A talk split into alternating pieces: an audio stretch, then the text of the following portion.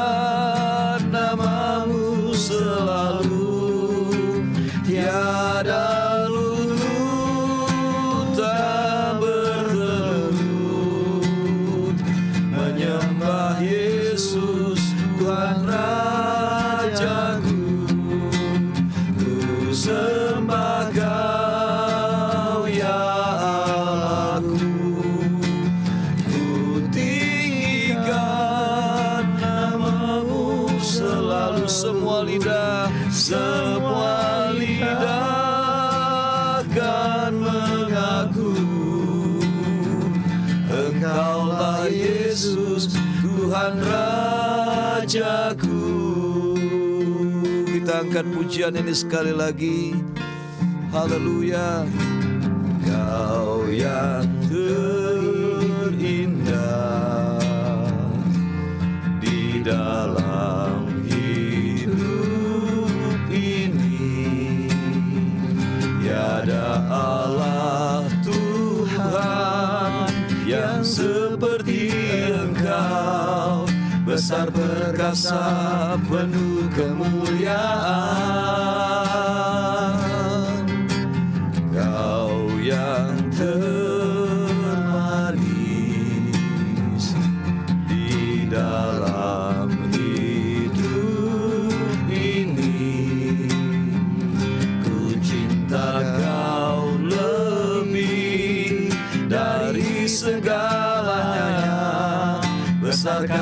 kasih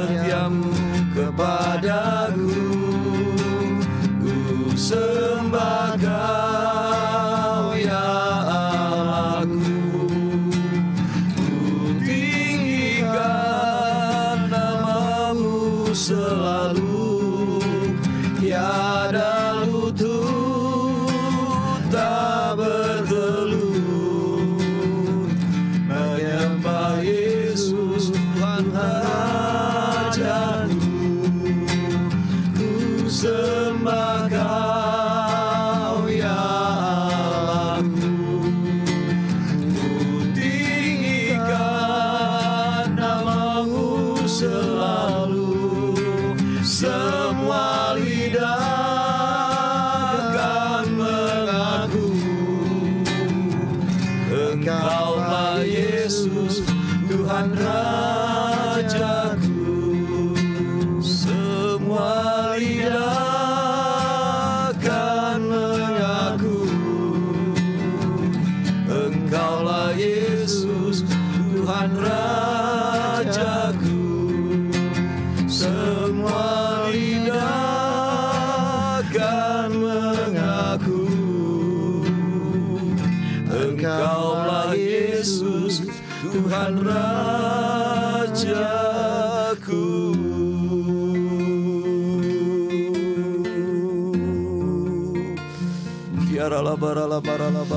şia karala barala barala barala barala yarala barala yarala barala yarala bas yarala barala barala barala barala barala barala yarala barala bas ya karala barala barala barala yarala barala barala bas yarala barala barala barala yarala barala yarala barala yarala barala yarala barala bas yarala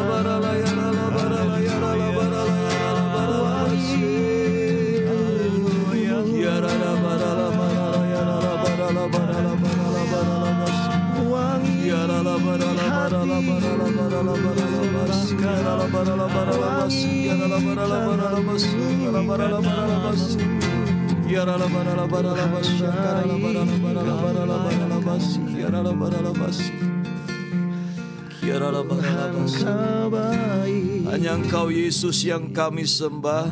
Hanya Engkau Yesus yang kami tinggikan.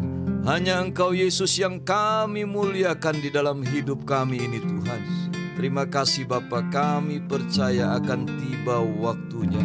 Setiap lutut bertelut Semua lidah mengaku bahwa Yesus adalah Tuhan. Terima kasih Bapakku yang baik. Terima kasih Roh Kudus. Terima kasih Tuhan pimpin acara ini dari awal sampai akhirnya Bapa. Urapi kami semua hambamu Pak Ronald, Pak Kiting, Tuhan urapi kami semua dengan kuat kuasa Roh Kudus dalam nama Yesus.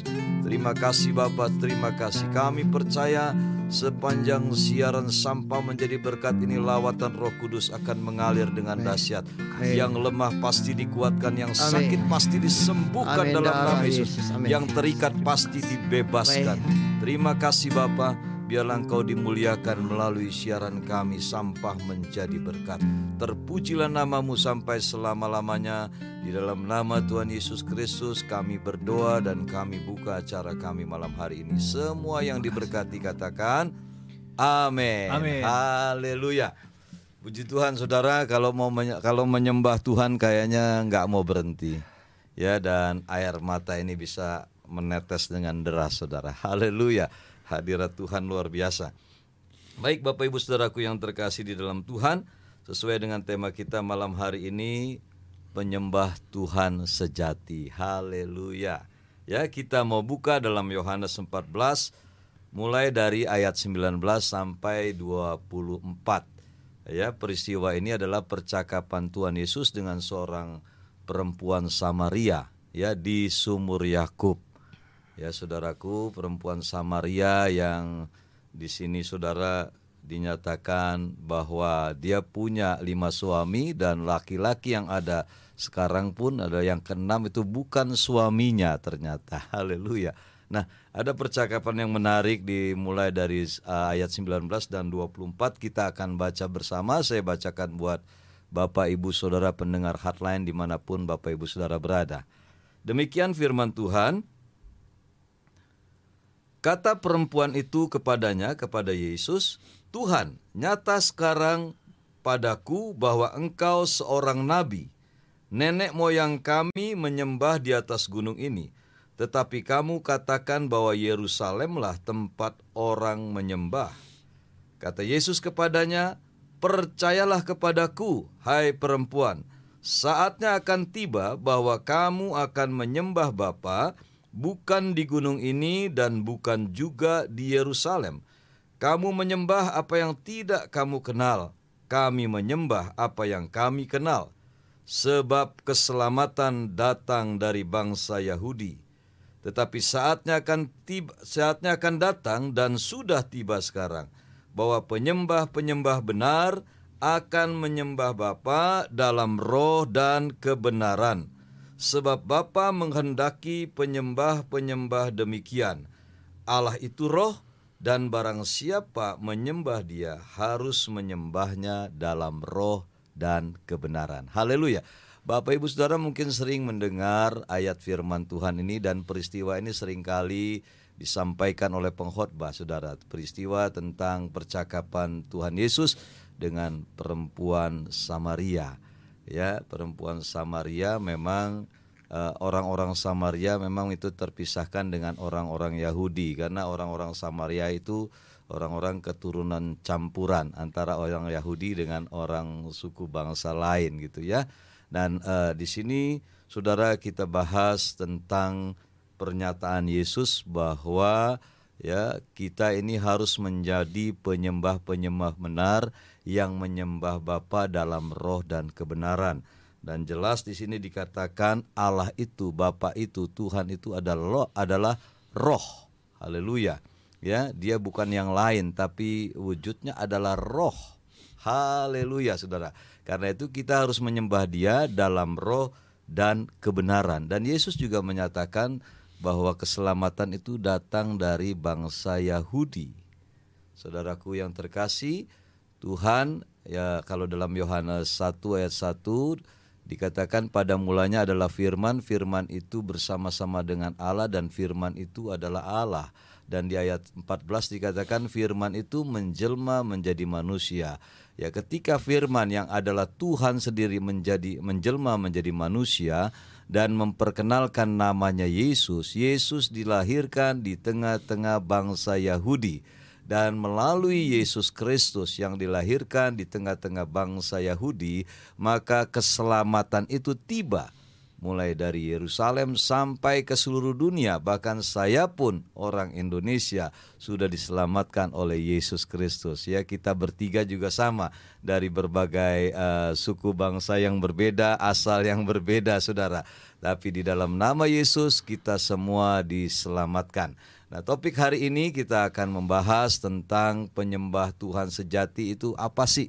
Ya, dan puji Tuhan hari ini kita sudah kedatangan tamu spesial, narasumber spesial yaitu evangelis Bapak Ronald Takaya yang memang Tuhan berikan talenta kasih karunia saudara dalam uh, penyembahan ini saudaraku. Nanti kita akan mendengarkan penjelasan dari narasumber kita yang luar biasa. Puji Tuhan. Tuhan Yesus memberkati. Ya, hardliner luar biasa ya bahwa perjumpaan dengan Yesus di tepian sumur uh, Yakub ya, ya membuat perempuan ini uh, menjadi ngeh gitu ya bahwa bahwa Tuhan mencari penyembah-penyembah sejati gitu ya, Amen. ya di dalam roh dan kebenaran. Ya. Nah, kira-kira kalau saya nih Pak Pendeta ya, saya punya satu gambaran untuk saya pribadi bahwa menyembah Tuhan buat saya adalah satu hubungan dengan Tuhan, di mana hubungan itu tercipta bisa saya uh, menyanyi, kemudian saya bisa mengagungkan, memuliakan, bersyukur, kemudian hubungan itu uh, menjadi satu uh, apa ya keintiman bersama dengan Tuhan gitu. Itu uh, buat saya dan saya sudah dengar tadi Pak Pendeta juga membawakan topik dari Yohanes 4.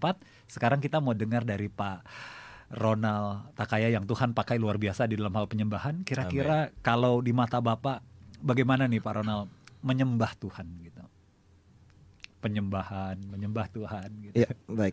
Uh, terima kasih buat uh, pertama uh, Heartlight FM bisa sharing. Yang kedua Hopeng saya Pak Pendeta Philip dan Hopeng saya Bapak Evangelis uh, Kiting gitu ya. Uh, memang kalau ngomong penyembah sejati uh, penyembah Tuhan sejati uh, beberapa bulan ini saya dibawa ke topik uh, yang berbeda tentang uh, konteks menyembah Tuhan bukan hanya uh, bicara waktu saudara dan saya nyanyi dan ibadah di gereja yeah. beribadah bermasmur di uh, tengah-tengah minggu gitu ya. Tapi uh, lebih daripada itu, Pak.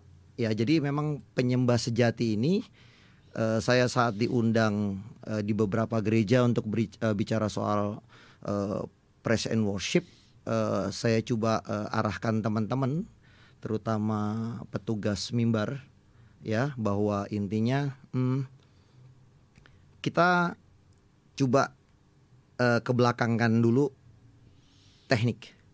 Karena saya dikasih tahu uh, diajari sama Tuhan saya bedah kitab Mazmur ya uh, saya cari tahu siapa Henok ya uh, saya cari tahu Yesus Kristus sendiri yang adalah Tuhan dia penyembah sejati bagaimana dia waktu datang ke dunia dan waktu dia berkata di beberapa sesi dia buat mujizat ya itu uh, membuat saya bicara di awal kelas saya, oh ya Bapak Ibu Saudara saya uh, tergabung uh, saya berjemaat di eh, GPDI Laser uh, Pondok Kacang Prima di Tangerang Selatan dan saya bergabung dengan uh, Cahaya Kasih Ministry khusus di uh, divisi uh, Press and Worship gitu ya. Uh, memang Press and Worship ini uh, pujian penyembahan uh, terutama penyembah sejati setuju saya sangat dengan Pak Kiting Pak Kiting tadi bilang e, penyembah sejati adalah kita ngomong tentang hubungan ya. bagaimana kita nyanyi tapi ada sesuatu yang saya berangkat dari topik yang Yesaya bilang begini bangsa ini menyanyi dengan mulut bibir lidahnya.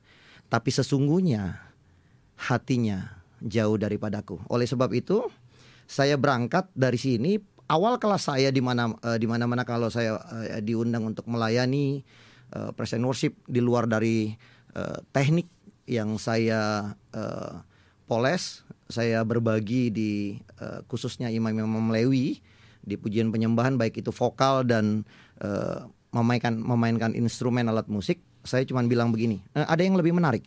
Di seminar juga begitu ya. Gini, rupanya perubahan karakter itu yang Tuhan lebih suka. Berangkatnya dari mana Nal ya? Oke, uh, pertama tadi sudah dibuka Bapak Pendeta Philip. Memang gini, saudara harus akui kalau ngomong penyembah Tuhan sejati itu berangkatnya dari Yohanes 4 ayat 23 24 tadi saudaraku ya. Yeah. Iya. Uh, terus saudara sedang imani dan saya bahwa reruntuhan Pondok Daud yang berabad-abad sedang dibangun, didevelop sama Tuhan Yesus. Nah, itu lalu dia bilang di Yohanes 4 ayat 23 24 sudah tiba sekarang. Ya. Artinya gini, saya sedang restorasi Pondok Daud. Hmm. Kalau ngomong Pondok Daud, ya itu adalah ngomong soal pujian penyembahan. Ya, di pandemi pun kita tahu, uh, sorry to say, kadang-kadang saya uh, agak-agak saklek saya mengasihi saudara dan ini buat mukul saya pribadi. Jadi uh, saya bahasanya begini sama sahabat-sahabat semua, teman-teman di kelas worship, saya bilang uh, Tuhan sedang mengacak-ngacak gerejanya untuk apa? Dia pingin lihat emas. Beneran nggak?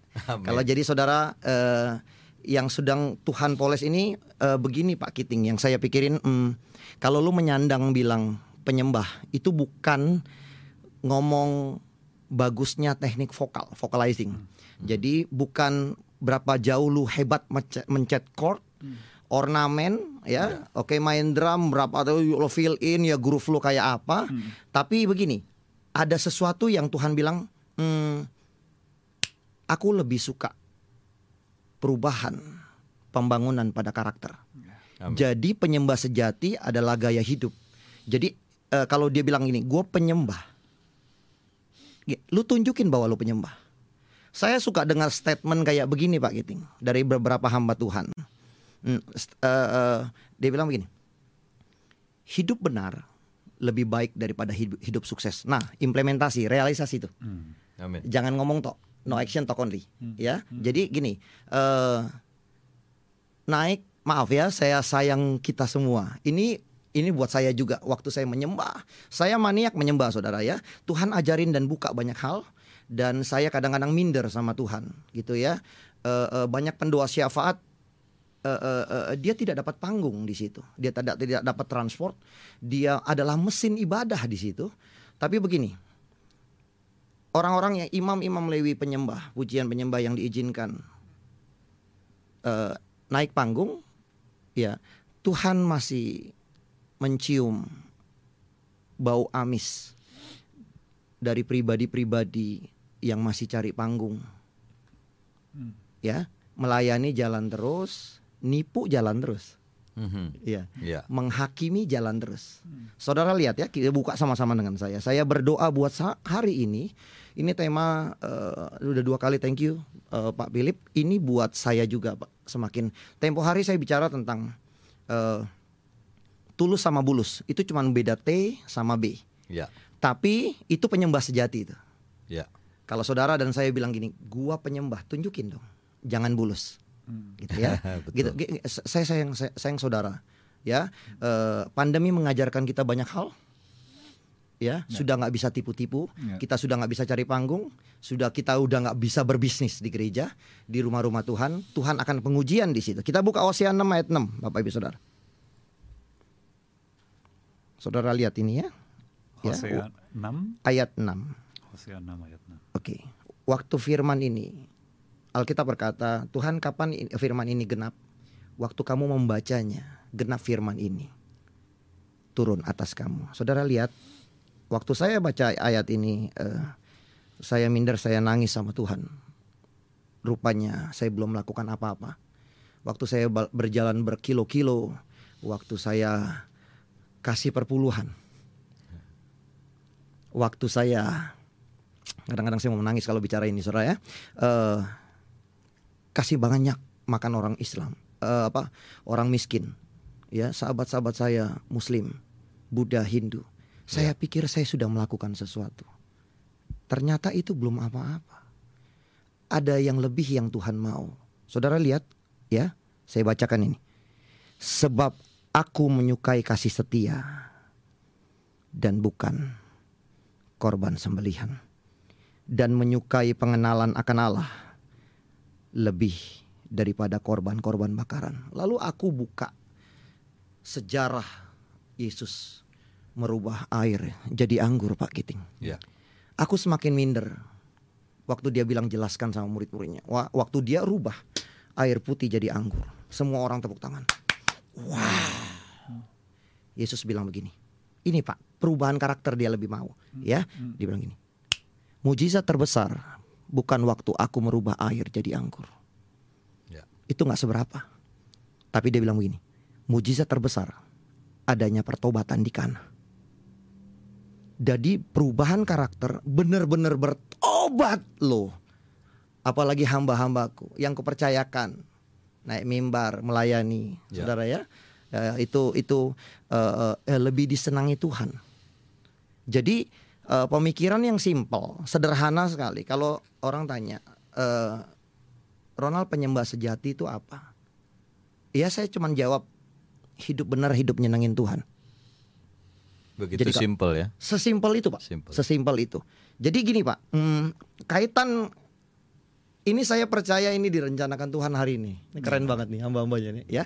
Uh, apa hubungannya sampah menjadi berkat sama penyembah sejati sangat signifikan pak ya. ngaruh nih ya eh, gini gini gini gini termasuk saya dulu oke okay? sampah menjadi berkat oke okay? waktu Tuhan bicara sama saya saat saya menyembah ya audible saya dikasih contoh sampah menjadi berkat penyembah sejati penyembah sejati itu gini Ronald kamu saya ambil dulu dari sampah gue bersihin gue tiup dengan roh gue hidup, lahir baru.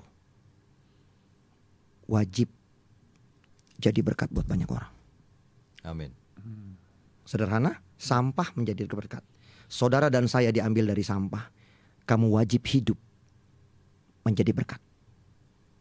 Orang banyak orang-orang Kristen termasuk, termasuk saya dulu banyak ditipu dikecoh sama iblis bagaimana uh, bisa menjadi seperti Yesus ya? Ya, ya kita bukan coba menjadi Tuhan Pak Philip. Ya. tapi satu Yohanes berkata begini dia bilang gini barang siapa hidup berkata dia hidup di dalam aku aku hidup di dalam dia dia wajib hidup sama seperti aku hidup amin kalau saudara mau contoh soal siapa penyembah sejati waktu Yesus Kristus Isa Al-Masih datang ke dunia.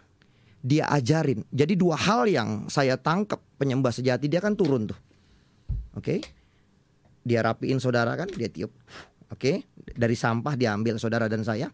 Ya, Ya. tujuan dua dia dua. Satu keselamatan ya pak, bebas kutuk, yang miskin diperkaya, tidak ada kutuk eh, kemiskinan dan tidak ada kutuk sakit penyakit. Darah Yesus bayar lunas kita keselamatan ya pak. Ya eh, tujuan utamanya ya mati masuk surga gitu. ya, Amin. ya. Ya, Yang kedua begini pak, Hmm. dia turun, dia ajarin caranya hidup pak Kiting. Ya. Itu Teladan, penyembah ya? betul teladan pak. Jadi dia ajarin begini loh caranya hidup. Dia ajarin gini eh, berkarakter kuat tuh apa. Dia caranya ajarin eh, gini loh caranya beriman. Itu penyembah sejati. Jadi eh, perubahan kembali lagi saudara ya, perubahan karakter itu lebih menarik. Oke, sampai dia bilang begini di Hosea kan, gua lebih tertarik perubahan karakter daripada perpuluhan. Sorry itu sih. Amin.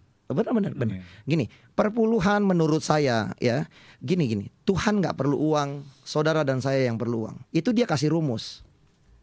Makanya Maleaki jangan ditambahi, jangan dikurangin firman Tuhan. Mau diberkati nggak? Ya bayar perpuluhan. Di mana di tempat kamu bertumbuh. Jangan dikritisi. Jangan ditambahin, jangan itu ya, ya kan? Ya. eh eh, terus gini, perubahan karakter. Penyembah sejati itu siapa? Gitu kan? Nah, perma- oke. Yesus Kristus temperamen nggak? Enggak. Itu penyembah sejati. Lu tiru tuh, gitu. Ya. Eh Yesus Kristus suka minta-minta nggak? Malah Rasul Paulus bilang begini, orang malas nggak boleh makan.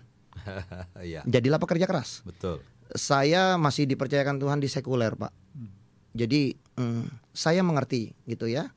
Eh kita harus bertarung hidup. Hidup adalah proses, hidup adalah sekolah. Tapi saya mengalami masa-masa pandemi begini, saudaraku. Cuman begini. Saya melakukan apa yang Tuhan suruh. Waktu pandemi-pandemi pertama saya sama istri saya ya itu tiarap benar-benar tapi kami cuman ingat Indonesia perlu makan mereka nggak perlu teori Ya. saya tinggal di Bogor pak banyak orang ekonomi lemah di sana ya Eh, ya berkala kita kasih makan mereka Amin. mereka nggak perlu teori pak Ya. mereka butuh lihat realisasi penyembah sejati. Ini kayak Pak Philip, ini ngajarin saya hidup sebenarnya. ya berkala dia tiba-tiba ada di rel gitu ya. ada rel oh, kasih makan-makan orang gitu ya. Ya, eh, saudara bukan bukan eh, bukan ada motivasi apa-apa. Itu spontan lahir dari hati kami. Ya. Karena Yesus yang ngajarin kami. Amin. Itu penyembah sejati Bapak Ibu Saudara. Jadi kita saya mulai berangkat Pak Kiting bukan waktu lu nyanyi di gereja. Eh, itu itu memang iya. Ya kan? Jadi eh, nyanyi mikir eh, eh, nyembah tapi hati dan pikirannya mikir habis ini gua makan apa gitu kan Ya, gitu kan harus fokus harus sukses tapi gini ada yang lebih daripada itu dia lebih menarik perubahan karakter Hmm. Dan ketulusan hati Ya. Amin. Iya, jadi eh itulah penyembah sejati. Saudara bayangin ya, eh Yesus dia kasih contoh hidup. Ba- bagaimana hidup? Eh, lu teori eh, ikut ikut cara Yesus hidup lah. Dia tunjukin semua, dia kasih contoh soal itu pak. Ya. Itu siapa penyembah sejati? Jadi sebenarnya penyembah se- sejati itu bukan cuma sekedar nyanyi-nyanyi menunjukkan kita menyembah, tetapi sebenarnya adalah perubahan karakter di dalam hati hati kita yang memang ditujukan kepada Tuhan gitu ya untuk menyembah melalui kelakuan perbuatan ada satu ada satu hati yang memang selalu tertuju kepada Tuhan gitu ya. Betul pak, Ya, ya kan? gitu. Dia ajarin juga tentang gini kan, hmm, ketaatan. Ya. Yesus taat nggak? Ya. Taat pak. Hmm.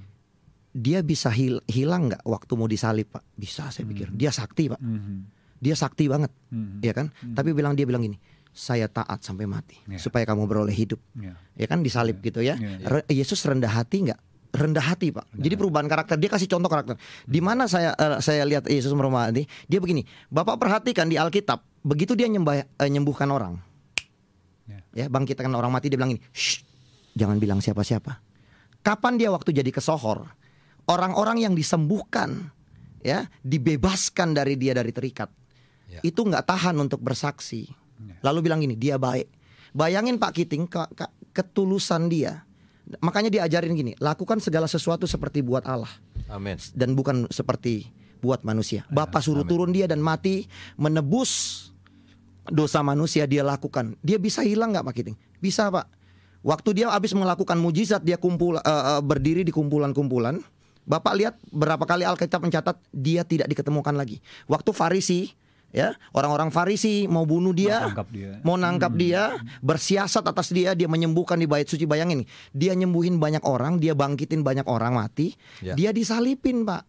Ya. Nah, tapi karena dia bilang ini waktuku belum tiba, dia hilang pak. Alkitab mencatat dia tidak diketemukan lagi. Jadi dia bisa hindari kalau dia tidak mau disalib itu. Ya.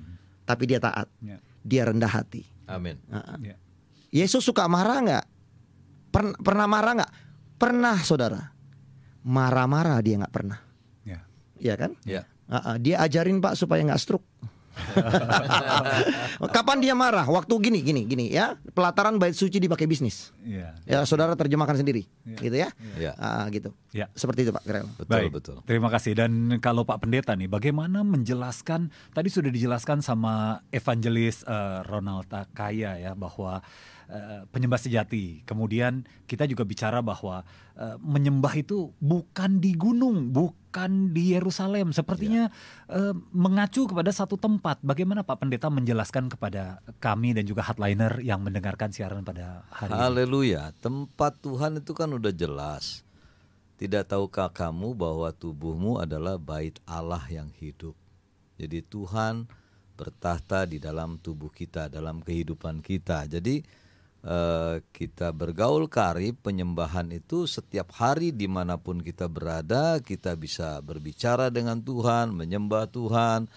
Ya di mobil saya juga bisa menyembah Tuhan. Bahkan tadi sebelum sampai di Heartline ini, saudara, saya apa eh, setel di YouTube lagu pujian penyembahan dan di situ saya menangis di sepanjang perjalanan menyembah Tuhan. Tuhan hadir di dalam mobil, ya. Tuhan pun ada.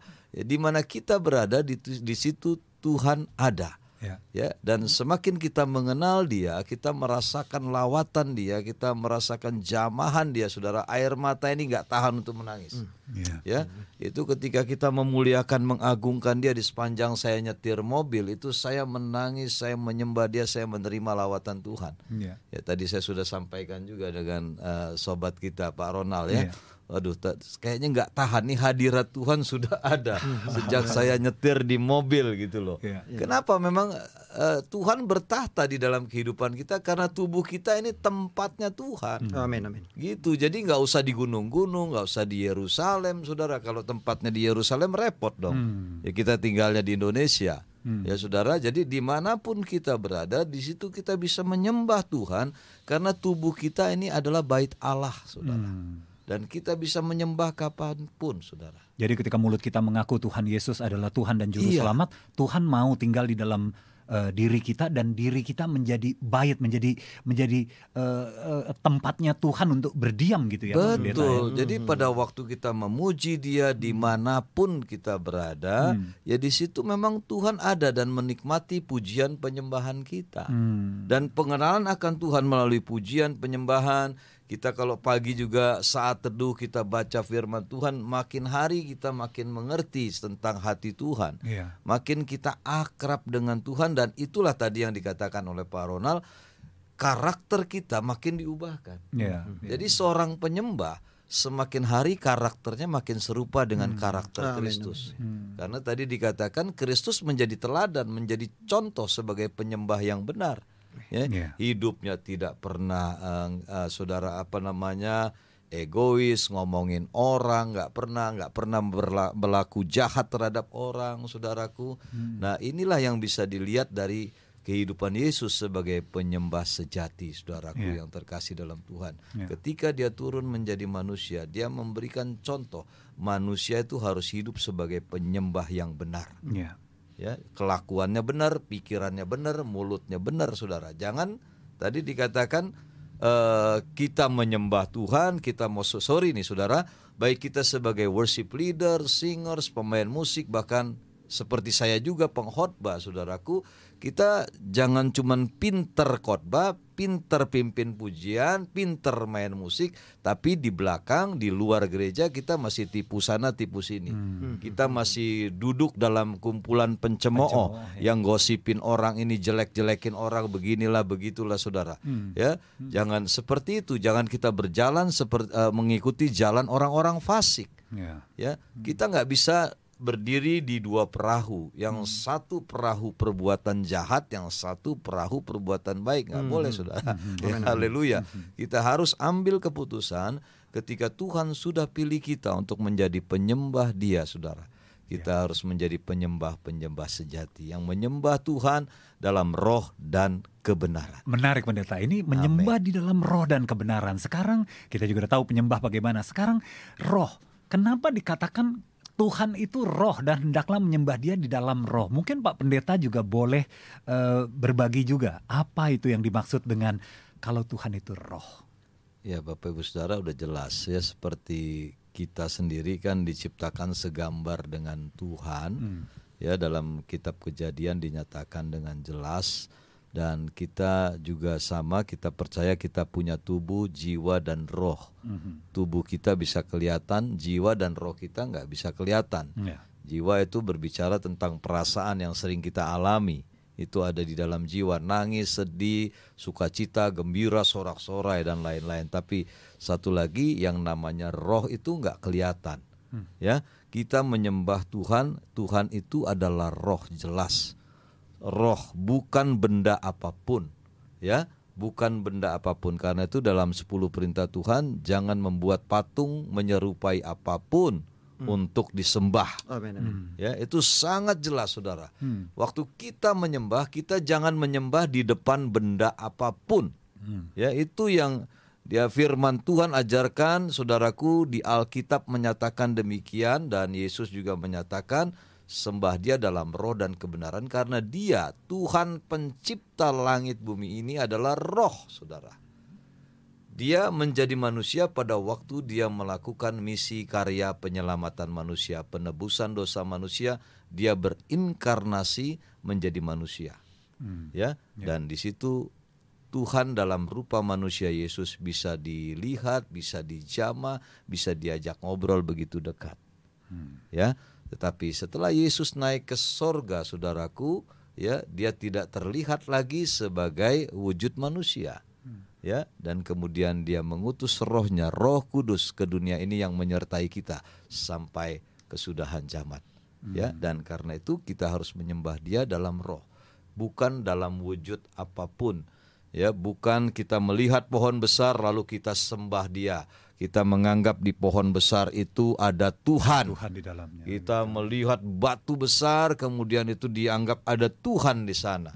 Ya minta minta kaya minta inilah minta jodoh dan itu saudaraku Tuhan jelas firman Tuhan mengajarkan kita karena dia itu roh maka dia omnipresent ada di mana-mana.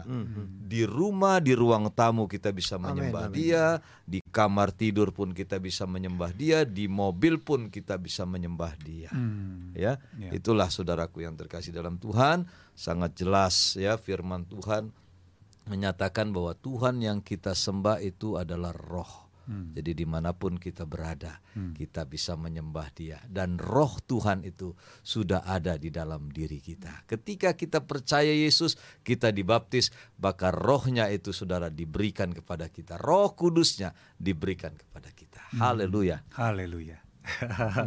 Kalau para nol mungkin ada tanggapan Ya, tentang eh, setuju. Tadi kan mm, dia omnipresent, dia Ya. maha hadir, dia itu roh, dan kita wajib eh, menyembah di, da- di dalam roh dan kebenaran. Ya. Tadi yang Yohanes 4, Ya. eh, kebenaran itu hidup benar. kebenaran Jadi gini, itu hidup. betul. Waktu kita melakukan berjalan kita setiap hari eh, aktivitas, saudara ya, termasuk melayani, waktu minggu kita nyanyi, nah itu eh, harus mencerminkan bahwa ukupan yang wangi. Saya ada teringat begini pak, Hmm, ada tiga pribadi yang makamnya tidak diketemukan. Mhm. Ada satu yang paling menarik, mayatnya hilang. Itu Yesus Kristus. Lalu dia datang sama Simon, Simon ini aku. Pegang tanganku. Aku sudah bangkit dari orang mati. Pertama, Yesus Kristus kita tahu semua. Ya. Kedua Elia, Ya. ya dia impartasi rohnya. Waktunya El- Elisa makanya begini. Waktu saya pergi kamu meminta apa? Setengah dari roh kamu. Oke. Waktu kamu lihat kereta itu tiba, genaplah apa yang kamu minta. Jadi Elisa hambanya dapat setengah dari roh Elia hadiah. Oke. Yang ketiga nih menarik pak. Hmm. Namanya Henok. Hmm. Ya. Makamnya tidak diketemukan. Hmm. Ya. Saya gali Alkitab, saya tidak menemukan Henok melakukan mujizat, hal-hal yang spektakuler. Ya. Bapak tahu kenapa dia diangkat? Alkitabku berkata begini. 300 tahun dia bergaul karib dengan Allah. Itu Amin. yang Bapak buka tadi dengan saya sangat memberkati saya Pak Kiting. Hubungan. Kalau ngomong hubungan waktu bukan kamu nyanyi aja. Waktu bagaimana kamu implementasi hidup apa yang kamu baca puluhan tahun firman Tuhan. Hmm. Ya. Lakukan itu. Ya. Karena itu lebih menarik daripada korban sembelihan. Ya. Amin. Hmm. 300 tahun Pak Hmm. dia jalan bersama Tuhan Hmm. lalu tidak diketemukan makamnya sampai sekarang. Ya. Itu keren banget. Ya. Ya, kalau Bapak tanya lagi penyembah sejati siapa Nal? Isa Al-Masih. Hmm. Saudara, aduh, Yes. Itu Yesus Kristus tidak Yesus pernah Kristus. sedetik pun eh, hilang hubungan dengan Tuhan ya. Iya. Dia selalu terkonek, dia selalu hatinya tertuju kepada Tuhan ya. iya. Bapak bayangin ya, eh, Bapak bayangin kalau dia waktu ya kalau kita kan, untung bukan kita jadi Tuhan kan gitu kan. ya, ya. Eh, gini Pak, waktu dia di, di habis menyembuhkan orang sakit, waktu eh, habis dia membangkitkan orang mati, malah orang mau salibkan dia. Bapak tahu dia bilang apa? Bapak ampuni dia. Betul. Dia mereka tidak tahu apa yang mereka lakukan. Baik banget. Nah penyembah sejati itu kayak gitu. Hmm. Kita Baik bukan banget. Oh iya. Baik banget. Kita bukan coba menjadi Tuhan kan Pak Philip. Yes. Iya. Tapi Alkitab berkata sekali lagi, barang siapa bilang hidup di dalam aku, aku hidup di dalam dia, dia wajib sama seperti waktu aku hidup di dunia. Hmm. Itu dia. Begitu. Pak. Amin. Amin. Ya, baik. Dan eh, ngomong-ngomong di Heartline Network, YouTube Heartline Network udah eh, banyak juga nih yang berkomentar di sini. Ada Jonathan mengucapkan shalom, ada Ibu Rinselina Manalu shalom, selamat malam dan selamat melayani Tuhan Yesus memberkati. Kemudian ada Pak Donald Handoko shalom, selamat melayani Tuhan memberkati juga. Kemudian ada Jonathan Pakaya. Semangat, eh, semangat hamba Tuhan, semangat hamba Tuhan. ya, terus eh, jangan males-males, oke kata. terus ada siapa ini? Ada eh, Roli Shalom. Kemudian ya ada ya Yonatan ini senang sekali nih mengucapkan shalom hambanya. Mungkin ada di hardline WA 0855885106 nanti eh, saya juga tunggu ya. Ini juga ada yang eh, berinteraksi di sini. Ada Selamat malam Pak Pendeta, Pak Kiting, Pak Ronald. Saya ikut menyimak dan mendengarkan firman Tuhan. God bless you dari Ibu Sari di Jakarta Selatan. Oke, terima kasih ya Ibu Sari dan juga semua hardliner yang sudah bergabung dan mendengarkan program Sampah Menjadi Berkat. Dan eh, sepertinya sebelum kita lanjut ya Pak, kita tadi juga terkesan ada tentang sampah menjadi berkat. Kalau sebenarnya kita semua manusia ini jatuh dalam dosa, kita adalah sampah gitu. Tapi Tuhan tidak pernah melihat sampah itu dan oleh Tuhan diubah menjadi eh, sampah ini diubah dan bahkan kita menjadi berkat juga buat sesama gitu ya. Dan itu ada gerakannya Pak Pendeta eh, sampah menjadi berkat di mana Pak Pendeta juga eh, mengumpulkan beberapa barang-barang yang dianggap bekas, sampah betul, dan ya. diolah untuk pelayanan yang dilakukan Betul, ya. Dan betul. hari ini dipersiapkan videonya Headliner dan kita akan tonton sebentar sekitar satu menit dua menit Ya. kegiatan yang dilakukan oleh sampah menjadi berkat. Kita juga akan eh, kembali setelah eh, tayangan berikut.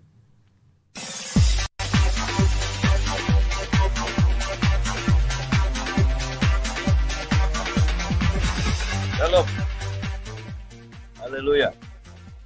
Kita baru aja mendapatkan sampah-sampah yang luar biasa, motor bekas, Ya, sepeda, mungkin ada salon, dan ini saya berusaha menjelaskan kalau Pak Pendeta Philips Joko mendapatkan beberapa barang-barang donasi kelola hasilnya sepeda bekas, kemudian ada motor bekas yang diangkut ke sebuah mobil bak, Ya. dan kemudian ada pelayanan ya Pak Pendeta. Ya. Ini di mana di lapas ya? Di lapas kelas 1 Tangerang, kelas satu ini di panti-panti asuhan, Oh itu bedah rumah ada dari bedah rumah juga ya. balik-balik dari tiker itu rumahnya Betul. ya, udah berarti saudara jelek dan di- itu ya dilayani diubah gitu ya. Betul, betul. Rumah yang Bisa sudah mau roboh. yang Tadinya dari bilik bambu itu. Hmm, iya itu bukan tikar big bambu. Iya, iya, iya. Dan ini Pak Pendeta sama siapa nih naikin barang-barang segini banyak ke Ini atas ada bus bak gitu? berdua waktu itu ya. Jadi barang-barang itu lumayan jauh karena saya ambil dari Bekasi. Iya. Donaturnya di Bekasi. Oke, baik. Terima kasih Mas Ari, terima kasih Bung Romen yang sudah membantu menayangkan eh, video liputan sampah menjadi berkat ya. Haleluya. Dan Pak Pendeta, tadi kita lanjutkan lagi ya. Ya, siap. Karena saya masih siap. penasaran juga nih. Tadi eh, kita sudah tahu bahwa menyembah Tuhan di dalam roh. Tapi Yesus mengatakan kepada wanita Samaria ini, sembahlah Tuhan di dalam roh dan kebenaran. Apa itu kebenaran? Gimana Pak? Haleluya. Jelas Yesus sendiri berkata, "Akulah jalan kebenaran dan hidup." Gitu loh, Saudara. Jadi bicara tentang kebenaran, kalau kita mau tahu kebenaran yang sejati, kita lihatlah cara hidup Yesus, cara berpikirnya Yesus, cara Yesus meresponi segala sesuatu yang dia hadapi. Ya. Ya, jadi kebenaran-kebenaran itu dapat kita lihat dari pribadi Yesus. Ngomongnya selalu benar. Ya, tidak pernah Yesus berdusta, nggak pernah Yesus berbohong. Ya. Apa yang dia omong itu isinya kebenaran. Ya, Eh, sikap kelakuannya juga seperti yang kita tahu itu tercatat di dalam Injil ya. Yesus selalu penuh dengan belas kasihan, dia nggak pernah tega melihat orang yang hidup dalam kesusahan. Dia melihat ada orang-orang lagi mengusung tenda, ada remaja putri yang meninggal di usia kalau nggak salah 12 tahun. Dia mendatangi ya apa namanya keranda itu, dia menghampiri ibunya yang sedang menangis. Kemudian Yesus membangkitkan remaja putri itu. Jadi hatinya itu penuh dengan belas, Belas kasihan. kasih, Dia juga pernah berjumpa dengan pemuda lain yang sudah meninggal, dia bangkitkan juga. Dan saya melihat di situ Yesus tergerak hatinya oleh belas kasihan. Ya. Jadi perbuatan-perbuatan Yesus itu perbuatan-perbuatan yang eh, isinya adalah kebenaran, Saudara. Perbuatannya isinya dengan kebenaran, bukan kejahatan. Isinya dengan kebaikan demi kebaikan. Makanya saya bingung kalau kita ngaku menyembah Yesus tapi kelakuan kita masih jahat. Kelakuan kita masih nggak benar, nipu sana, nipu sini, saudaraku. Ya, nah, Bapak Ibu saudaraku yang terkasih di dalam Tuhan, kita harus mencontoh kehidupan kebenaran dari sosok pribadi Yesus Kristus. Mulutnya benar, pikirannya benar, hatinya benar. Hmm. Nah, itu aja, simple aja, gitu saudara. Ya kalau kita mengaku sebagai murid-murid Yesus, tadi Pak Ronald juga eh, katakan dalam firman Tuhan kita wajib hidup sama seperti Kristus, wajib, Amin, amin. gitu. Jadi kalau kita mengaku murid Yesus, kita wajib hidup benar, karena kebenaran itu adalah Yesus Kristus itu sendiri. Jadi patokannya sebenarnya kepada pribadi Yesus Kristus. gitu. Betul, betul. Gimana Pak Contoh Rono? soal, contoh soal itu, itu. Pak. Hmm. Sangat setuju, Pak. Apakah bisa juga kebenaran kita katakan bahwa eh, bisa kita lihat juga yang ada di Alkitab, kita bisa belajar semua di situ hati Tuhan dari perjanjian lama sampai dengan perjanjian baru di mana Tuhan yang katanya orang-orang di luar sana bilang perjanjian lama Tuhan itu galak. Sebenarnya Tuhan itu udah menyatakan kasihnya ketika manusia jatuh dalam dosa aja tidak ditinggalkan Tuhan tapi Tuhan yang mencari kan ya Iya. bahwa hatinya Tuhan. Apakah benar kita bisa berkata bahwa sumber kebenaran kita orang percaya sebenarnya ada di Alkitab gitu Pak? betul. Ya, Pak ya. betul, betul. Eh, ya eh, sebenarnya sorga itu programnya teratur, keren dan tidak tidak pernah terlambat. Itu yang tadi eh, kan di dalam hukum Taurat perjanjian lama kita hidup kan Iya. salah dikit mati. Iya. Iya, dia datang, dia belah tuh tabir bait suci dia bilang gini, sudah genap, Ya. gua yang bayar semua. Ya. Jadi eh, teratur. Alkitab lalu bilang begini pak, yang eh, konteks tadi pengertian tadi, Ya. dia kasih tahu cara hidup. Hmm. Kudus itu eh, tidak terbatas pak. Bukan waktu kita merem apa eh, masuk kamar kunci kamar dua jam ya dua tahun di kamar nggak keluar keluar Iya. begitu kita melek begitu ngelihat, wih, gue di alam mana ya kan gitu kan kan gitu ya kan, ke mall gitu ada semua segala macam, bukan itu. Bukan begitu. Tapi eh, lebih daripada itu kan, kekudusan nggak ada standar. Ya, cuman kita panjang dari itu. Nah, cuman dia bilang begini, firman itu bukan itu program sorga teratur sekali. Firman itu sudah menjadi manusia. Amin. Nah, ingin melakukan kebenaran gampang, ya. Baca di Alkitab sejarah Yesus lihat cara dia hidup. Ya. Ya. Iya, dia eh, saudara dia lihat dia ajarin caranya menggerakkan iman. Ya. Bilang, klaim pasti jadi. Ibrani eh, 11 ya. Ya. Eh, su- susahnya juga orang Kristen saya mengerti saudara saya juga mengalami soalnya. Apa? Eh, kita harus percaya dulu baru kita bisa lihat. Ya. Itu termasuk definisi sebenarnya penyembah sejati. Apa itu iman? Lu percaya dulu makanya lu akan lihat. Susah kan? Percaya terhadap sesuatu yang tidak kelihatan. yang tidak kita lihat Ibrani 11 jelas tuh dia bilang percaya dulu lah gimana dasarnya apa ya kan tidak ada dasar untuk percaya sampai bilang kayak gitu kan tapi Iya. eh, itu yang bisa kita lihat Ya. Ya, amin. Baik. Emang eh, percaya kepada Yesus ini ya puji Tuhan lah saudara. Kadang-kadang bisa dikatakan ngeri-ngeri sedap. ya ngeri-ngeri sedap, tapi happy ending. Amin, Ya, kemarin kita ya ini kesaksian, kesaksian di akhir acara kita tiba-tiba mixer eh, sound system rusak. Nah, rusak. Ya seperti biasa karena Tuhan selalu melakukan perkara yang ajaib buat saya. Saya nggak khawatir mixer rusak. Saya cuma berkata kepada jemaat Tuhan pasti sediakan. Dan luar biasa. Tuhan siapkan mixer dan speaker yang baru buat kita. Ya tiba-tiba ada orang katakan Pak saya di rumah ada mixer dan sound system yang nggak kepake itu bagus banget juga dengan mic-nya. Ini mic-nya saya beli mahal Pak dia bilang gitu. Jadi ini eh, nanti saya ke sini lagi saya akan bawa untuk RDP gitu ya. Luar biasa gitu Iya, loh ya. iya. Tuhan luar biasa. Bahkan ya banyak hal-hal ajaib juga seperti eh, biaya-biaya operasional ya. Kemudian kita juga apa namanya dana-dana yang kita perlukan untuk pelayanan ke panti, ke LP dan lain-lain itu Tuhan selalu sediakan tepat waktunya. Iya, luar biasa. Kita nggak kerasa waktu hampir mendekati jam 8 malam nih Pak Pendeta. Yes. Mungkin di akhir eh, perbincangan Pak Pendeta perlu eh, menjelaskan sedikit. Tadi kita sudah lihat cuplikannya di video liputan tentang sampah menjadi berkat dan bagaimana kayak tadi ada yang telepon ke Heartline menanyakan eh, Pak Pendeta karena dia begitu eh, tergerak juga hatinya untuk bisa membantu melayani tapi minta Pak Pendeta yang menanganinya itu. Bagaimana tentang sampah menjadi berkat? Silakan Pak. Oke, haleluya. Bapak Ibu Saudaraku yang terkasih di dalam Tuhan.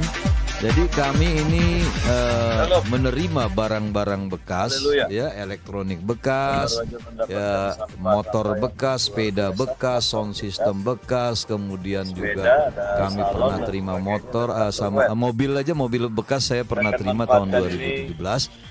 Kami kumpulin barang-barang itu kami jadiin uang ya kami jual kami jadikan uang dan uangnya itu untuk kami memberkati saudara-saudara kita yang ada di penjara yang ada di jalanan. Kami ada apa namanya berbagi nasi bungkus setiap hari Selasa. Ya kami juga ke kolong jembatan. Kemarin in- eh, hari Selasa kemarin kita ke kolong jembatan Penjaringan Jakarta Utara kami memberikan TV 32 inch karena ada yang nyumbang TV, TV itu kita salurkan ke kolong jembatan biar biar mereka juga bisa menikmati hiburan TV gitu kan.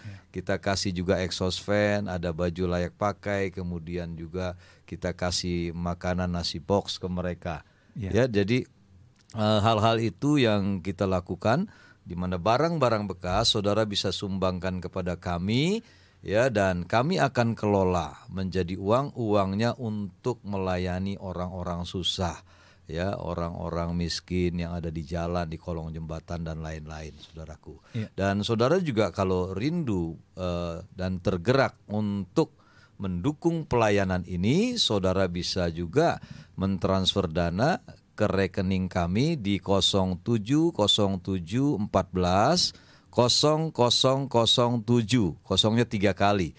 070714 0007 ya atas nama GBI Rumah Doa dan Pemulihan. Dan 100% ya dana itu kita gunakan untuk memberkati orang-orang yang susah, saudaraku. Sama seperti Yesus katakan dalam Matius 25 ayat 40, segala sesuatu yang kamu lakukan bagi saudaraku yang paling hina ini, kamu melakukannya untuk aku. Amin. Baik. Amin. Terima Haleluya. kasih Pak Pendeta. Saya juga minta untuk menutupnya di dalam doa. Oke Bapak Ibu Saudaraku yang terkasih di dalam Tuhan Para pendengar Radio Heartline yang berbahagia di mana pun saudara berada Dan juga yang menyaksikan live streaming melalui Youtube Heartline Network Mari kita berdoa. Haleluya. Terima kasih. Buat kesempatan malam ini kami sudah menyampaikan sharing tentang penyembah yang sejati. Penyembah sejati bukan hanya berbicara tentang pelayanan kami di atas panggung. Untuk mencari nama, untuk mencari keuntungan bagi pribadi kami. Tapi penyembah-penyembah sejati akan memiliki karakter Kristus. Kami bisa menyembah Tuhan di mana pun kami berada, di rumah, di perjalanan, di angkot, di mana pun kami bisa menyembah Tuhan. Dan penyembah sejati senantiasa mempraktekkan apa yang kami lihat dari pribadi Yesus. Ucapan kami harus benar, perkataan kami benar, pikiran kami benar, sikap kelakuan kami juga harus benar sama seperti Kristus. Pimpin kami Tuhan supaya kami menjadi teladan bagi siapa pun juga. Kami bukan hanya menyembah Tuhan di atas panggung tapi di luar kami masih tetap berbuat dosa. Tapi kami menjadi pribadi-pribadi yang sama seperti Kristus baik di dalam gereja maupun di luar gereja kami tetap melakukan kebaikan demi kebaikan melakukan kebenaran demi kebenaran seperti yang Yesus ajarkan kepada kami jamah hati setiap pendengar radio hotline berkati mereka satu persatu dan pulihkan keadaan mereka Berkati juga radio hotline, owner maupun staf karyawan yang bekerja Tuhan berkati satu persatu. Berkati GBRDP dalam setiap pelayanan kami, supaya kami terus menjadi berkat di mana pun kami berada. Terpujilah nama Tuhan, berkatilah Pak Ronald, berkatilah Pak Kiting dalam nama Yesus, dalam nama Yesus keluarga mereka diberkati, pelayanan mereka diberkati. Demi nama Tuhan Yesus kami berdoa dan bersyukur. Haleluya. Amin. Amin. Baik, terima kasih untuk Pak Pendeta Filipus Joko, Evangelis Ronald Takaya dan Evangelis Kiting Satriadi. Mohon pamit undur dan kita akan jumpa lagi Kamis depan. Tuhan Yesus memberkati. Shalom, shalom, shalom, shalom.